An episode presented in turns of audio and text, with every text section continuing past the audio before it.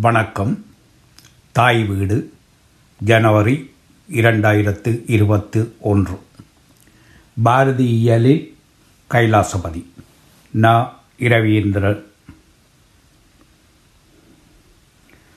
கைலாசபதி மீள்வாசிப்பு எனும் தலைப்பில் அனாமிகா பண்பாட்டு மையம் ஏனைய நட்பு அமைப்புகளுடன் இணைந்து பேராசிரியர் க. கைலாசபதியின் முப்பத்தி எட்டாவது நினைவு நாளில் ஆய்வரங்கு ஒன்றை ஏற்பாடு செய்து ஐந்து தினங்கள் நடாத்தியிருந்தது. அதன் பொழுது கைலாஸின் பாரதியியல் பங்களிப்பை மறுவாசிப்புக்குள்ளாக்க கிடைத்த வாய்ப்பு பயனுள்ள தேடலுக்கு இடம் தந்துள்ளது. ஒரு பல்கலைக்கழக பேராசிரியராக இயங்கிய வகையில் தமிழியலின் பல தளங்கள் அவரது ஊடாட்டத்துக்கு உரியன. வீரயுகப் பாடல்கள் அவருடைய கலாநிதி பட்டத்துக்கான களம். நவீன தமிழியலுக்கான படைப்பிலக்கிய முன்னெடுப்புகளில் கவிதையின் தாக்கம் உரைநடை வளர்ச்சி என்பன வரை அவரது ஆய்வு பார்வை பரந்து விரிந்து சென்றுள்ளது. இலங்கை மண்ணில் வாழ்ந்தவர் என்ற வகையில் இங்கே சமூக மாற்றத்தை எட்டுவதற்கு தனது தமிழியல் அறிவாற்றலை பிரயோகிக்கும் அக்கறை உடையவராக கைலாஸ் இருந்துள்ளார். அதை கல்வி புலமென்ற வரையறைக்குள் மட்டுப்படுத்தி கொள்ளாமல் சமூக மாற்றத்துக்கான இயக்கங்களுடன் தொடர்பாடி அவற்றின் வீச்சுக்கு வலு சேர்ப்பதுடன் அங்கு பெற்ற அனுபவச் செழுமையை கொண்டு தமிழியலுக்கு புத்தொழியை வழங்கும் செயற்பாட்டாளராக திகழ்ந்தவர். இந்த பங்களிப்பில் முற்போக்கு எழுத்தாளர் சங்கத்துடனான அவரது ஊடாட்டம் முக்கியத்துவமுடைய ஒன்று. அதன் தேசிய இலக்கியத்துக்கான முன்னெடுப்பு கனதிமிக்கது. அதற்கான கருத்தியல் பங்களிப்பில் ஆனானானா கந்தசாமி பிரேம்ஜி இளங்கீரன் கா. சிவத்தம்பி ஏ. ஜே. கனகரத்னா தில்லைநாதன் போன்றோருடன் இணைந்து செயற்பட்டவர் கைலாஸ். இந்தியா தாய்நாடு இலங்கை சேநாடு என்ற உணர்வு எமிடையே ஆழப் பதிந்திருந்த காலம் அது. எமக்கான பத்திரிகைகளின் ஆசிரியர்களாக தமிழகத்திலிருந்து வந்த ஆளுமைகள் இடம்பெற்றதும் உண்டு. சஞ்சிகைகள் பெரும்பாலும் தமிழகத்திலிருந்தே வந்தன. இங்கு புனைகதை எழுதியவர்கள் கூட மரீனா பீச் தஞ்சை கும்பகோணம் என்ற போன்ற களங்களில் தமது பாத்திரங்களை பாத்திரங்களை உலவ விட வேண்டியவர் இருந்தது. பின்னர் சன்னதியும் நல்லூரும் இடம்பெறத் தொடங்கிய பொழுதும் தமிழ் புலத்தின் பொது விவகாரங்கள் ஊடாடினவே அல்லாமல் எமது மண்ணுக்கே உரித்தான பிரத்யேக தன்மைகள் எமது மக்கள் எதிர்கொண்ட அடிப்படையான வாழ்வியல் பிரச்சினைகள் என்பன இரத்தமும் தசையுமாக இடம்பெறவில்லை. அப்படி வெளிவந்தன ஜதார்த்தவாத பண்புக்கு உரியனவாக அல்லாமல் இயற்பண்புவாத வகைப்பட்டன என்பதை பின்னர் கைலாஸ் காட்டியுள்ளார். இத்தகைய சூழலில் எமக்கான தேசிய இலக்கியம் மிக அவசியம் என்பது பற்றி விவாதிக்கப்படலாயிற்று. முற்போக்கு இலக்கிய கர்த்தாக்கள் அதற்குறி அதற்குரிய படைப்புகளை வெளிப்படுத்தி புதிய சகாப்தம் ஒன்றினுள் தமிழியல் பிரவேசிக்க இயலுமாயிற்று.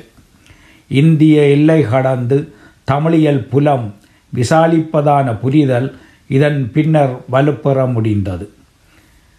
தேசிய இலக்கிய இயக்கம் இந்த இந்திய விஸ்தரிப்பு வாதத்துக்கு எதிரான அரசியல் விழிப்புணர்வுடனும் தொடர்பான ஒன்று. ஆயினும் தேசிய இலக்கிய இயக்கத்தை முன்னெடுத்த பொழுது முன்னிறுத்தப்பட்ட ஆளுமை மாகவி சுப்பிரமணிய பாரதி என்ற விடயம் மிகுந்த கவனிப்புக்குரியது. இந்திய மேலாதிக்கத்துக்கான விவகாரங்களை எதிர்க்கும் அக்கறை இருந்ததே அல்லாமல் குறுந்தேசியவாதமாக அது முடக்கப்பட்டு முன்னெடுக்கப்படவில்லை. பாரதிய இங்கே தேசிய இலக்கிய எழுச்சிக்கு உரிய ஆளுமையாக முன்னிறுத்திய பொழுது தமிழகத்தின் முற்போக்கு சக்திகளுடன் பலமான ஐக்கியத்தை வலுப்படுத்தும் நடைமுறை இணைந்திருந்தது. இந்திய முற்போக்கு இயக்க முன்னோடியான கே. ஏ. அப்பாஸ் இலங்கை முற்போக்கு இயக்கத்தை இங்கே தொடக்குவதற்கு கே. கணேஷ் அவர்களுக்கு உந்து சக்தியாக இருந்தார் என்ற அம்சத்தை கவனம் கொள்வது அவசியம்.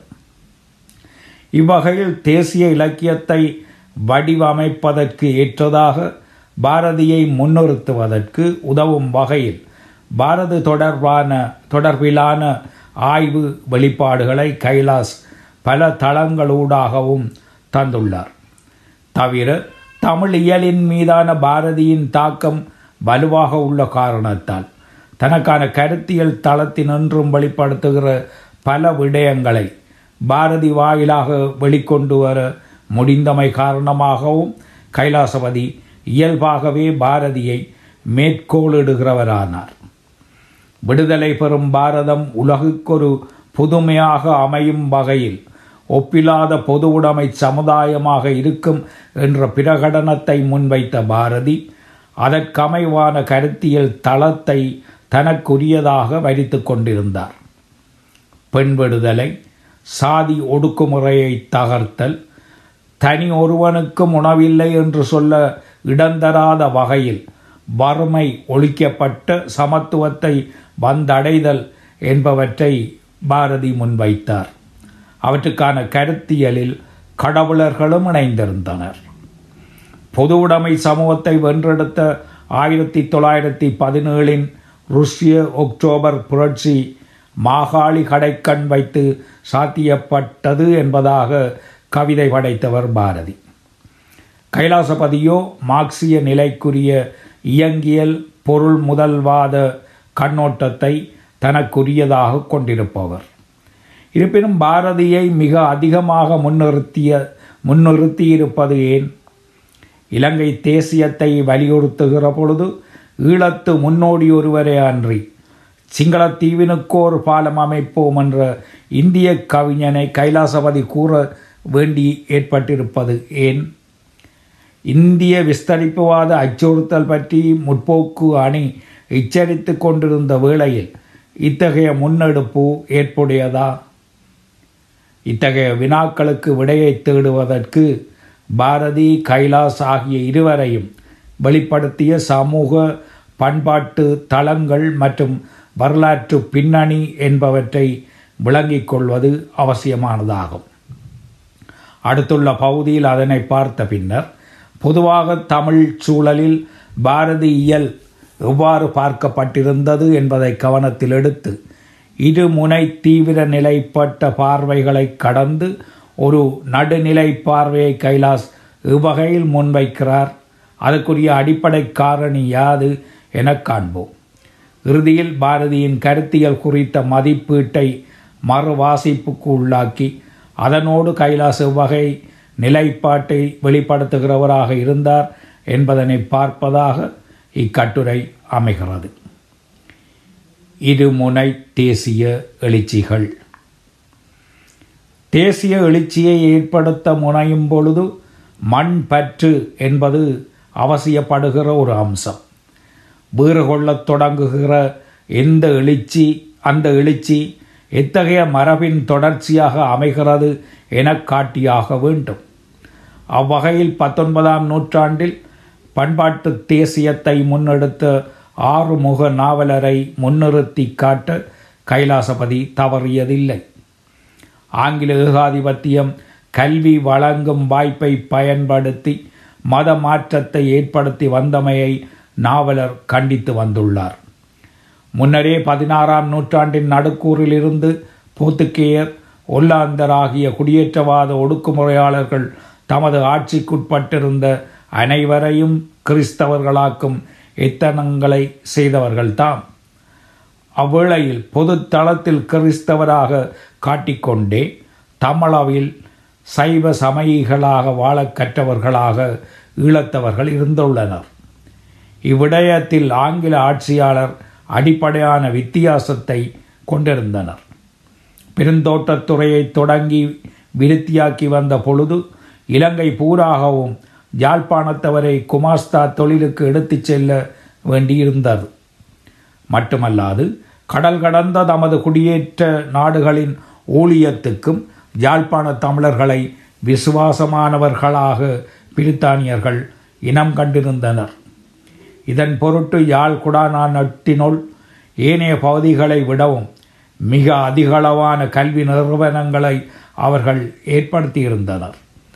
அங்கு கல்வி கற்ற பலர் பழைய ஐரோப்பியருக்கு முன்னால் கிறிஸ்தவ வேடம் போட்டது போல அல்லாமல் மனமாற்றமடைந்தவர்களாக சுதேச பண்பாடுகளை கைவிட்டு மேலை தேசத்தவர் போல பாவனை செய்யும் வாழ்முறையை பின்பற்றத் தொடங்கினார்.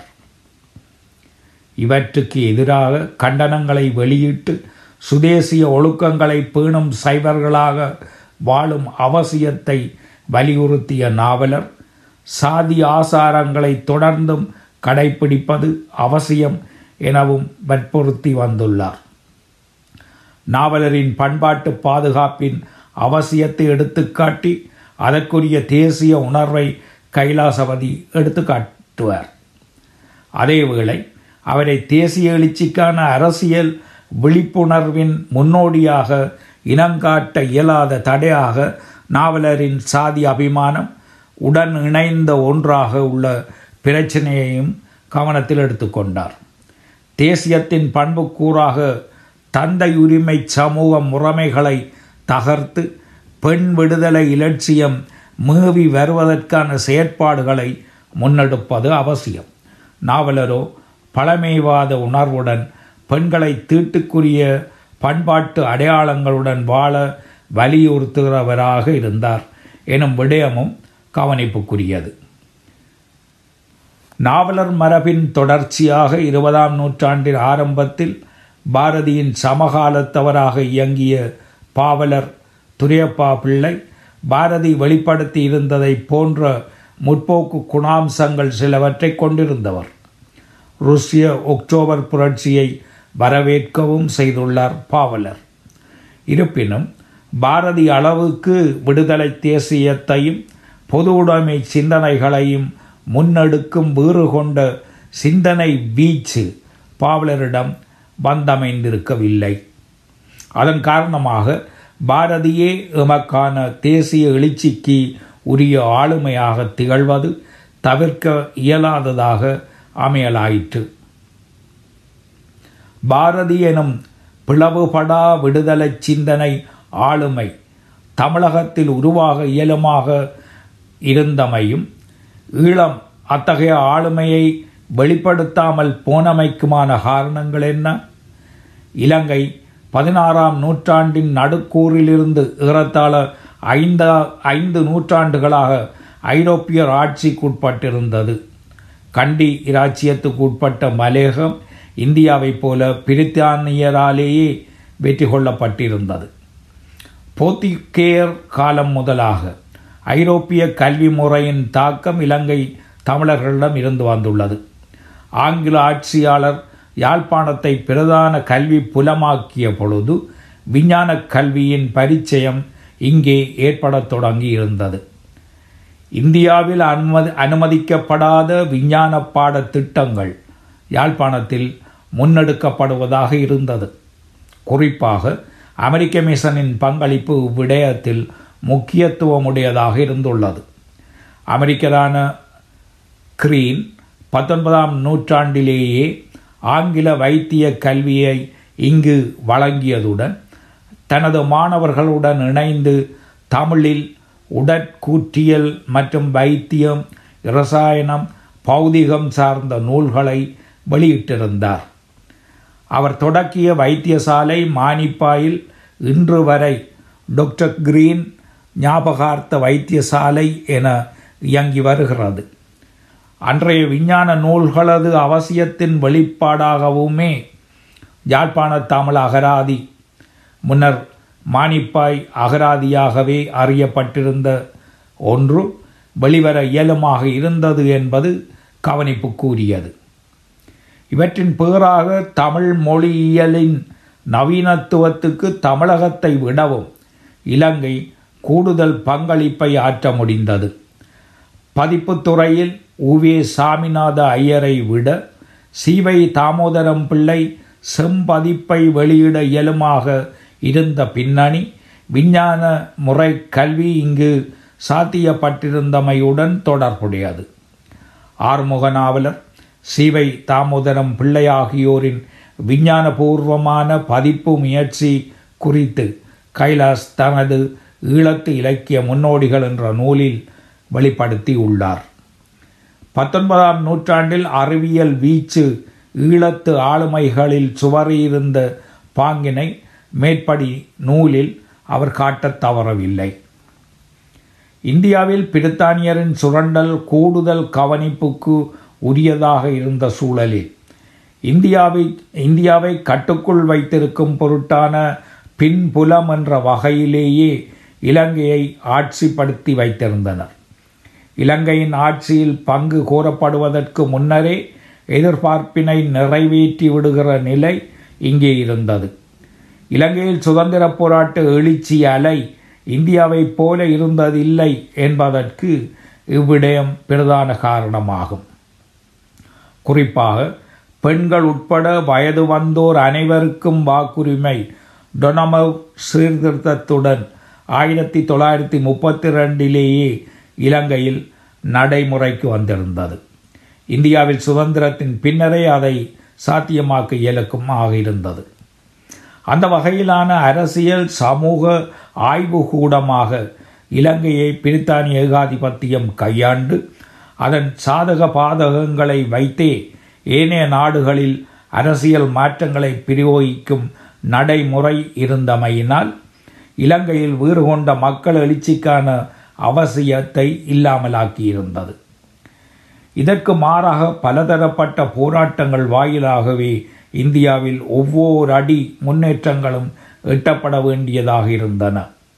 முப்பதாம் ஆண்டுகளில் அனைவருக்கும் வாக்குரிமை இலங்கையில் வழங்கப்பட்ட பொழுது வாக்குரிமையை பயன்படுத்துகிறவர் கல்வி அறிவை பெற்றிருப்பது அவசியம் என்ற வகையில் அதே சமகாலத்தில் இலவச கல்வி இலங்கையில் அறிமுகத்துக்கு வந்ததுடன் கிராமங்களுக்கும் ஆங்கில அறிவை வழங்கவும் விஞ்ஞான கல்வியை கொடுக்கவும் ஏற்றதான மத்திய மகா வித்தியாலயங்களை உருவாக்கும் நடைமுறைகள் பின்பற்றப்பட்டு இருந்தன.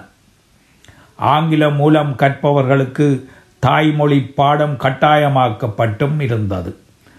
இதற்கு மாறாக கல்வி பரவலாக்கத்துக்கு எதிரான விடயங்கள் பல இந்தியாவில் இருந்ததை அறிவோம். பெண் கல்வி உழைக்கும் மக்கள் அடிப்படை கல்வியை பெறுவதற்கான உரிமை என்னும் ஒவ்வொரு அம்சங்களுக்குமான போராட்டங்கள் கருத்து நிலையில் இருக்க வேண்டியிருந்த சூழல் அங்கு.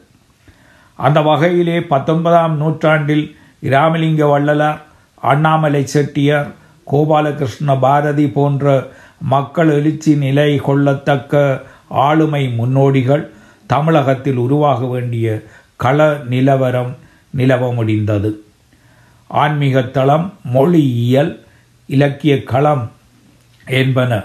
மக்கள் மயப்பட்ட வீச்சினை அப்போதே வெளிப்படுத்தி இருந்ததனை அந்த முன்னோடிகளிடம் காண இயலுமாக இருந்தது.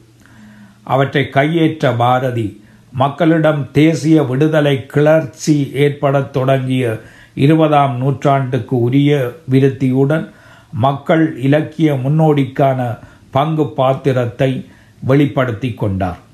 இந்த அம்சங்களை கைலாசின் அடியும் முடியும் ஒப்பியல் இலக்கியம் போன்ற நூல்களில் கண்டுகொள்ள முடியும். இந்திய இலங்கை தேசிய எழுச்சிகளில் காணப்பட்ட வேறுபாடுகளில் இன்னொரு அம்சமும் மிகுந்த கவனிப்புக்குரியது. பிரித்தானியா இலங்கைக்கு கல்வி கொடையை தாராளமாக வழங்கிய பொழுது இன்னொரு கொடையை இந்தியாவுக்கு வழங்கியிருந்தது. தமது ஆட்சி கை நழுவி போய்விட்ட பின்னரும் நீண்ட காலத்துக்கு பிரித்தாளும் ஆட்சி இயலை ஏகாதிபத்தியம் நடைமுறைப்படுத்தி மூலதன மேலாதிக்கத்தை காலாகாலத்துக்கு நிலைபெறாக்க அவர்கள் கையாண்ட விசித்திரம் அது. இலங்கையில் தொழில் முதலாளித்துவம் மட்டுமன்றி நிதி மூலதன திரட்சியும் ஏற்பட இடந்தராத தடைகள் பலவற்றை அந்த ஏகாதிபத்திய அரசு ஏற்படுத்தி கொண்டது. இலங்கையினுள் நிதி மூலதன கையாளுகை இந்திய வணிகச் சாதியினரான செட்டி பனியா பார்சி மேமன் ஆகிய பிரிவினருக்கு வழங்கப்பட்டிருந்தது. இது குறித்து கைலாசபதி யாழ்ப்பாணத்தில் பல்கலை இது குறித்து கைலாசபதி யாழ்ப்பாணத்தில் பல்கலைக்கழக வளாக தலைவராக இருந்த பொழுது அவருடன் இணைந்து சம சக ஆய்வாளராக பணியாற்றியவரான கலாநிதி குமாரி ஜெயவர்த்தனா வெளிப்படுத்திய கருத்துகள் கவனிப்புக்குரியன. இந்த தளத்தில் வட்டி வாயிலாக ஒட்டச் சுரண்டும் இந்தியர்களுக்கு எதிராக எழக்கூடிய உணர்வலைகளை சிறப்பாக ஏகாதிபத்திய ஆட்சியாளர்கள் பயன்படுத்தி கொண்டனர். இந்தியாவிலிருந்து மிக மிக பெரும்பான்மையினர் தமிழர்கள் கொண்டு வரப்பட்டு மலையகத்தில் பெருந்தோட்டத்துறை வாயிலாக அவர்களது உழைப்பை மிக கொடூரமாக சுரண்டி மனிதத்தன்மையற்ற வகையில் நடாத்திய பொழுது அவர்களுடன் சுதேச மக்கள் பிரிவினர் ஒன்றுபட இடமளிக்காத வண்ணம் பார்த்து கொள்ள இந்திய எதிர்ப்புணர்வை முழு அளவில் பயன்படுத்தினர். துறைமுக தொழிலாளர்களாக பணியில் இருந்தவர்கள் மிக பெரும்பான்மையினர் மலையாளிகள்.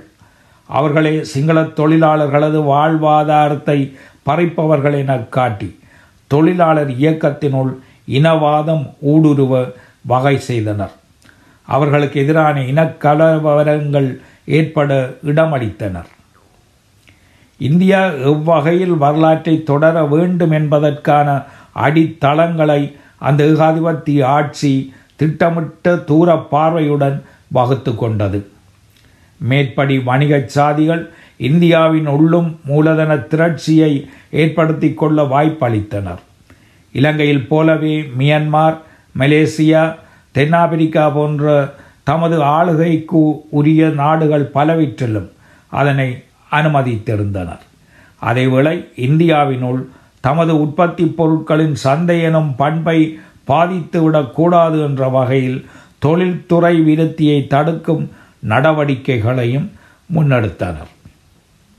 பாரதியின் தந்தை தொழிற்சாலை அமைக்க முயற்சித்து ஊனர் செய் சதியால் முறியடிக்கப்பட்டு ஏழ்மையுற்றதை அறிவோம். தேசிய முதலாளித்துவ எழுச்சி விடுதலையை எட்ட வாய்ப்பாகிற போது பிராமணிய முதலாளித்துவம் ஆட்சியை பெற ஏற்றதான அரசியல் நகர்வுகளை அனுமதிக்கும் செயற்திட்ட வளர்ச்சிகளுக்கான வாய்ப்புகளை பெருக்கினர். அயர்லாந்து போராளிகளின் உண்ணாவிரத போராட்டங்களில் மரணத்தை அனுமதித்தவர்கள் காந்தியை வெற்றி பெற வைத்து அவர் தலைமையிலான தாராளவாத அரை பிராமணிய தேசியம் வெகுஜன அணிதிரட்டலை செய்யும் சந்தர்ப்பங்களை ஏற்படுத்தி கொடுத்தனர்.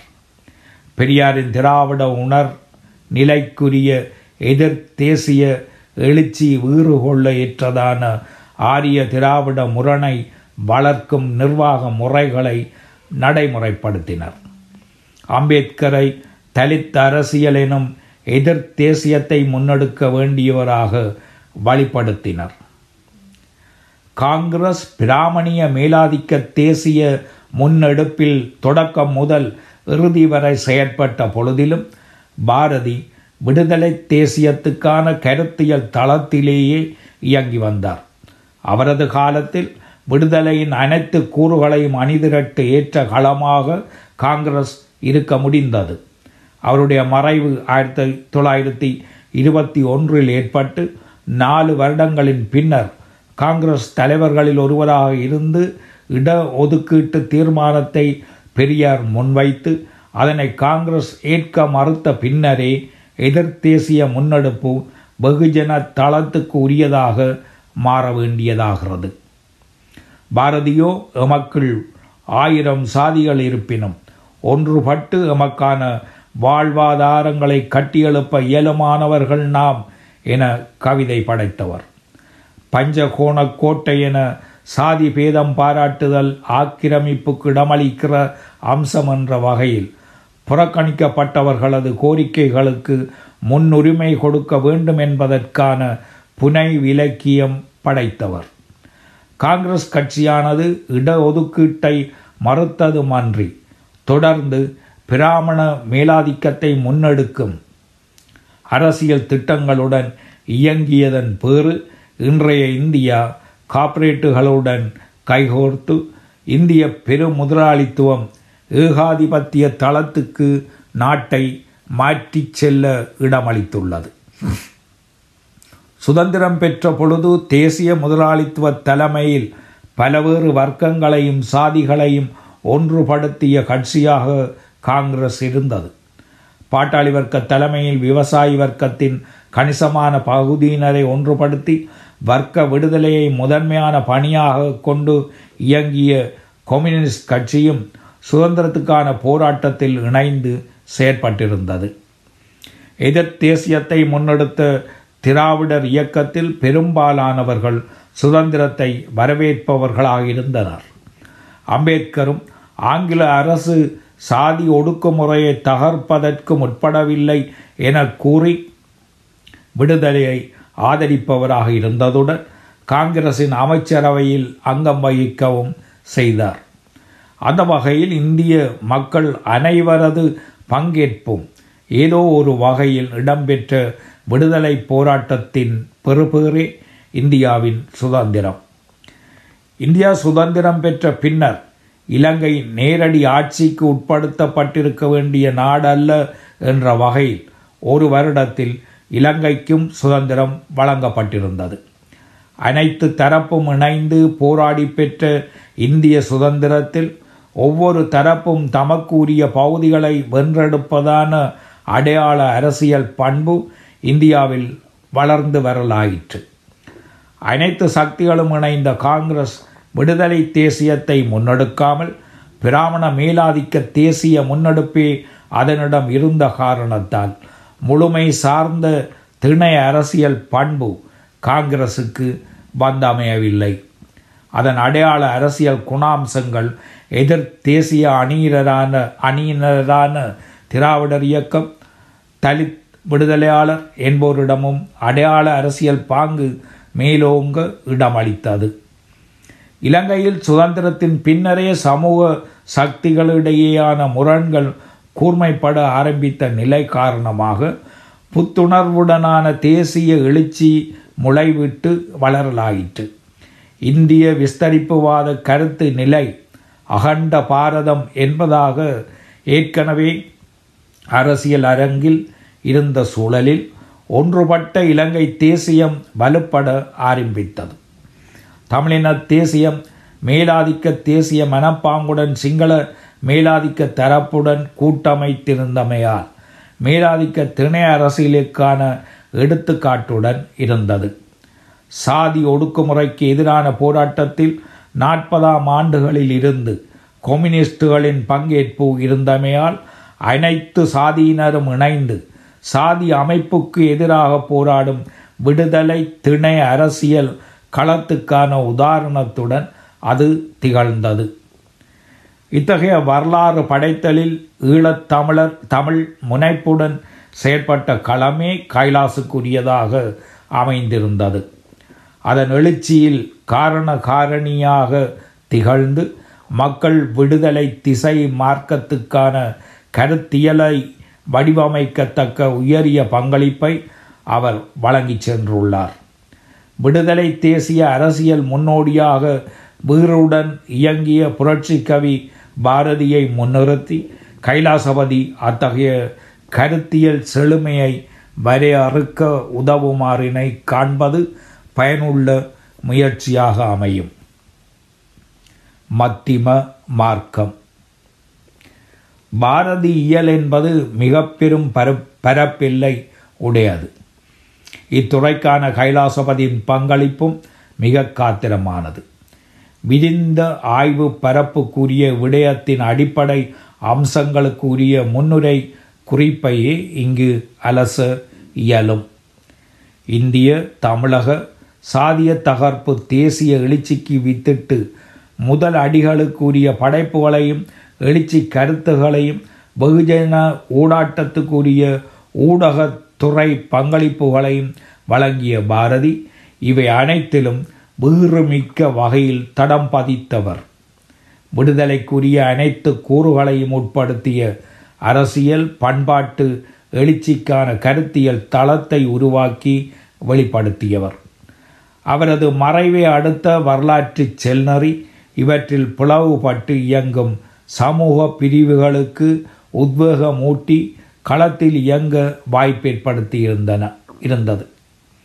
தமக்கான முன்னோடி குரலாக பாரதியிடம் ஆதர்சம் பெற்ற ஒவ்வொரு தரப்பும் பாரதி மரபுக்கு உரியனவாக அவற்றை வளர்த்து புதிய தளங்களுக்கு பரிணமிக்கேற்ற பங்களிப்புகளை வழங்கியுள்ளன.